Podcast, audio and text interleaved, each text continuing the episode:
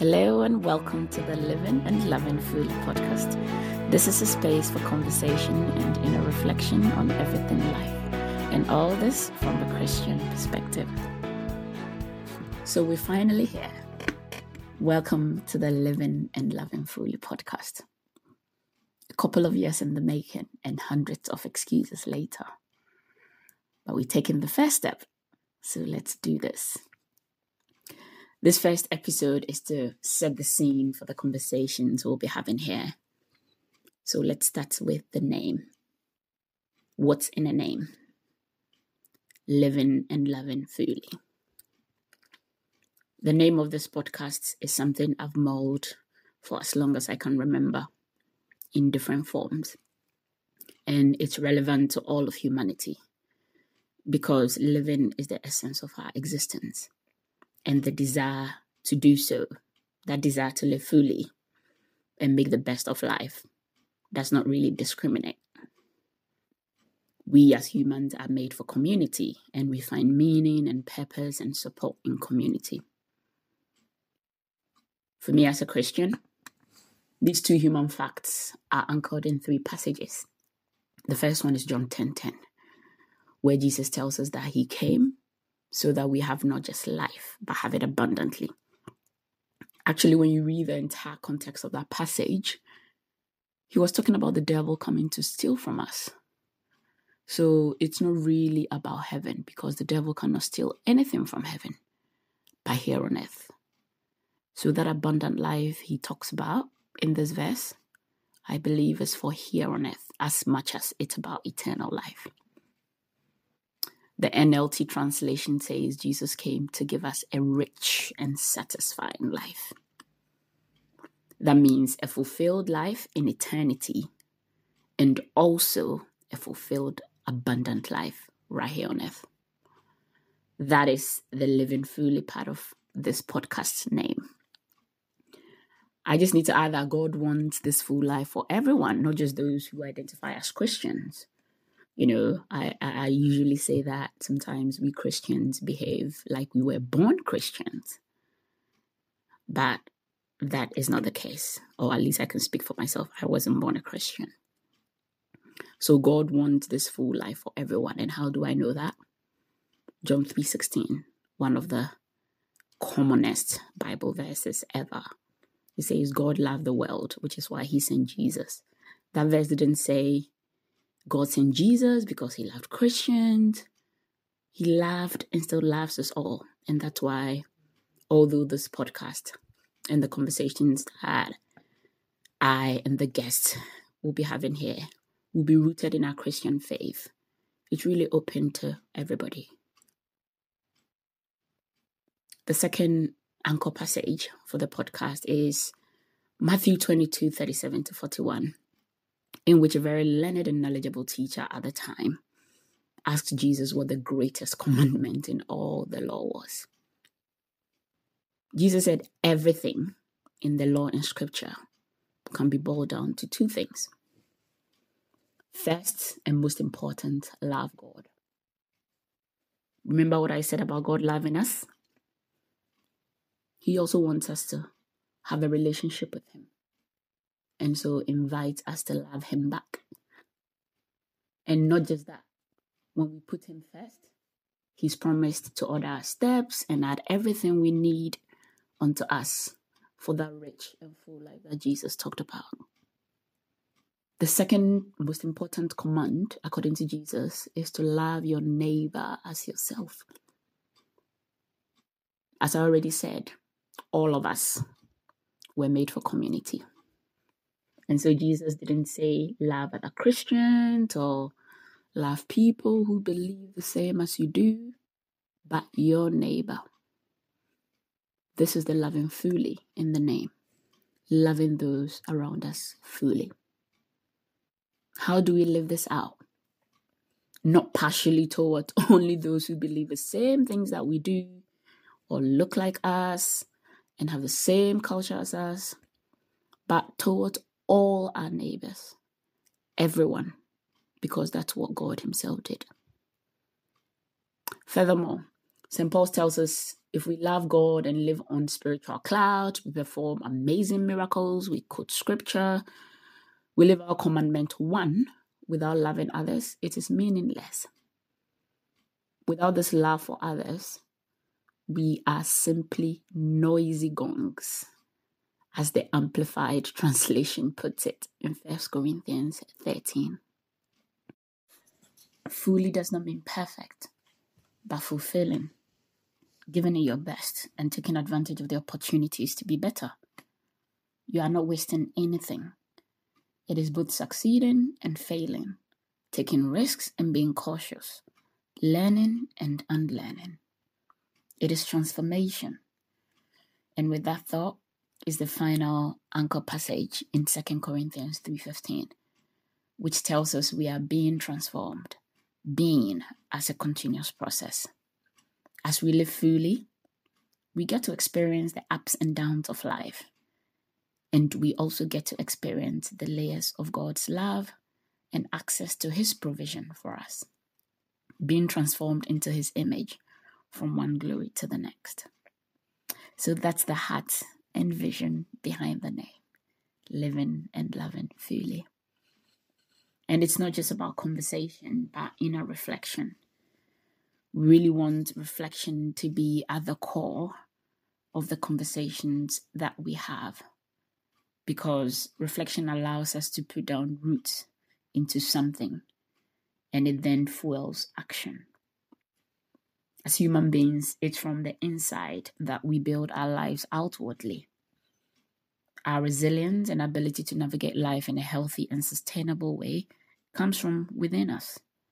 And reflection is what allows us to connect with what's within. It's a bit like marination. You marinate your meat or fish before cooking so that the flavors get deeply infused. And when you do prepare your meal, you can really taste those flavors and enjoy that meal. So I pray and hope that in this space we get some clarity, we learn and unlearn, and we are able to put down some deep root from which we can then pursue and live a full life. I really, really love the idea of roots. So turn on your imagination with me for a second. Just picture a tree or a plant and a strong wind or storm blowing. The plant will sway its leaves, its branches in all manner of directions. Without roots, very solid roots, the storm can uproot the plant and blow it in whatever direction it pleases. With roots, however, the swaying will continue, but the plant will likely be held in place by its roots. And that's the nature of life. We all get blown and swayed by life, by events in life. But those with roots are more likely to survive and have an opportunity to recover and to continue growing. And that is the power of reflection and the roots that it gives to us. With everything I've said up to this point, why make this a public conversation? Why am I doing this podcast? A little about my journey to date will put this in perspective. I have been curious from a young age, and the delicate balancing act of my parents to not shut me up or suppress my curiosity and also not flout the cultural context I grew up in at the same time um, is one thing that I'm forever grateful to them for. I was born and raised in Ghana in a culture you can describe as fairly consistent um, when it comes to basic principles. And I moved continent at age 18 to a place I first got the surprising realization I was black in a way I hadn't had a need to contemplate before, um, given the context I just described. And then on top of that, I had to make sense of my faith and a God I had known in only one culture in a multicultural and multi-religious America. So, through all the questioning and learning, I have found a God who transcends culture and race, and at the same time celebrates our differences. So, my curiosity and my questions have led me to read and study how faith interacts with culture, how it interacts with neurobiology, psychology, the sciences, art, spirituality, everyday life and work, how we are formed and transformed, and everything in between. The other thing to know about my faith is that my experience of church has been multi denominational, even from Ghana. And one thing I've learned is that a denomination is, in fact, a culture of sorts. Denominations talk about their traditions, tradition is culture. So, denominations are, you know, forms of Christian subculture, if you will. And in that sense, not immune um, to the expectation of transformation that God has for us all. I grew up in the apostolic Pentecostal tradition. I matured my faith. I became mature in my faith in the Church of Pentecost. I attended a Catholic boarding school and been a member of a Baptist, Charismatic, and now Presbyterian church. Combined with living across three continents and making sense of this one God, um, has been both empowering and very, very humbling empowering because things I believe in one context have been validly challenged in others and really forced me to question and explore and ultimately reaffirm element of my faith. With these parts, not very much you can do to change my mind. On the other hand, it's been humbling because some parts of my beliefs have not fully resolved themselves in the face of questions and challenges. And for another set of those beliefs, faith is having to make up the difference because, you know, the logic does not really add up. This has taught me deep empathy because those who don't believe as I do have equally valid reasons. And more importantly, are equally loved by God and made in His image. So I have to accept, or have learned to accept this tension of holding on to my beliefs and also making space for other people who believe differently and love them fully as well because the people who are not Christians or non Christians are also made in God's image and they are loved fully by Him, even if that doesn't add up logically. So, between you know the empowering and the humbling journey, I do have unanswered questions. And working with the youth ministry for over a decade now has taught me to hold this safe space, not just for myself, but for them and for everybody around me. And not just from a faith perspective, but faith and life together. These thoughts and ongoing contemplation led to what I call the 14% reality that we have to recognize as Christians. What is the 14% reality? So think about the week there are seven days in the week. Let's assume that, you know, all the time you spend in church, doing Christian stuff, Bible study, um, home cell group, worship time, everything you do from a Christian perspective, right? Fits into one day, one full day, one full 24 hour day of the week. That's one out of seven days. And that, you know, if you do the calculation, that's 14% of the week. The remaining six days, 85.7%. So 14% and 86%. Our lives are not really spared the complexity simply because we are Christian. And the one question for me that jumps out whenever I'm in church or in any, you know, Christian setting or event is that so what when I leave this place, this event, you know, after all the talks and the singing, how is this relevant to my life outside of here? How relevant is this for my 86%? You may notice that the 86% is not exactly screaming spiritual, right? So the temptation to keep it separate from the 14%. But living a full life requires the remaining 86%, not just the 14% we spend on Christian stuff. We need the 86% to make 100% in the full life. The other thing from my experience, which I'm sure most people can identify with as well, is that culture and context matter. Culture and context matter. And there are very, very few spaces in our Black Christian community for this kind of conversation, wrestling, and reflection. And so, my hope is that by starting here, others are encouraged to join this journey towards putting down and strengthening meaningful roots from which we can live full lives. Identity is never one dimensional. So I'm not just Christian or just black or just female or a daughter. I'm all these plus other things as well. And you also have a multi dimensional identity. So our conversations here will be very nuanced. It will be uncomfortable in some instances and challenging in others, but I'm sure it's also going to be encouraging and enlightening. And I hope that through it all, we will all see with greater clarity the sanctity and beauty inherent in your life and in my life and in that of those around us. And for this to inspire us all to do the inner work required to fully live and fully love.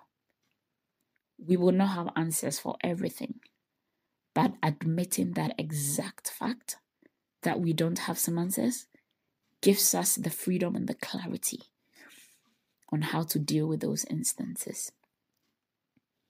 Finally, I want to make, you know, very specific note um, that this podcast, this conversation is not meant to be a one bullet solution to everything. It is simply a piece of the puzzle that will hopefully help at least one person along in life. One of my favorite passages is 1 Corinthians 12 12 to 31, which speaks to different parts of the body, each with a different purpose. We are all a part of the body of Christ, each has a specific function. I believe this is true at multiple levels on the world scale, at the church scale, school scale, family scale, friendship group, etc. And this podcast is therefore just one piece of the puzzle for life. The Bible says that transformation comes from the renewing of our minds. And Brene Brown, the shame researcher, said something that has stuck with me. Everyone, myself included, everyone is doing the best they can based on what they know. What's the point there? There is always more to learn and know, which can then make us do better all of us. So ultimately, my hope is that the conversations we'll have here create the space and gives you permission to process that you can listen to these episodes by yourself or as a family with your youth group, friends, co-workers, leaders, and to make room to be challenged, to grow, to be affirmed, and to better see the sanctity and beauty in each of our journeys and challenges, and how together we can help each other navigate this thing that we call life. I must say, though, that you may be wondering why this podcast is launching at this time of the year when the year is about wrapping up. Trust me, there is a method to the madness. On 1st January 2022, we are taking off. Between now and then, it's time to plan. It's time to think. It's time to reflect. It's time to quieten the noise a bit and figure out the kind of life you want to have in 2022. Whether a full life, a half life, a quarter life. And then start making resolutions. Not the usual, oh, I want to do this, but actually deep, reflective decisions. Not just on the kind of life you want, but on what you need to do to get there. And hopefully, the conversations we'll have here will help you in that process. So, yeah, thanks again for joining me, and I look forward to having you and hearing from you. God bless.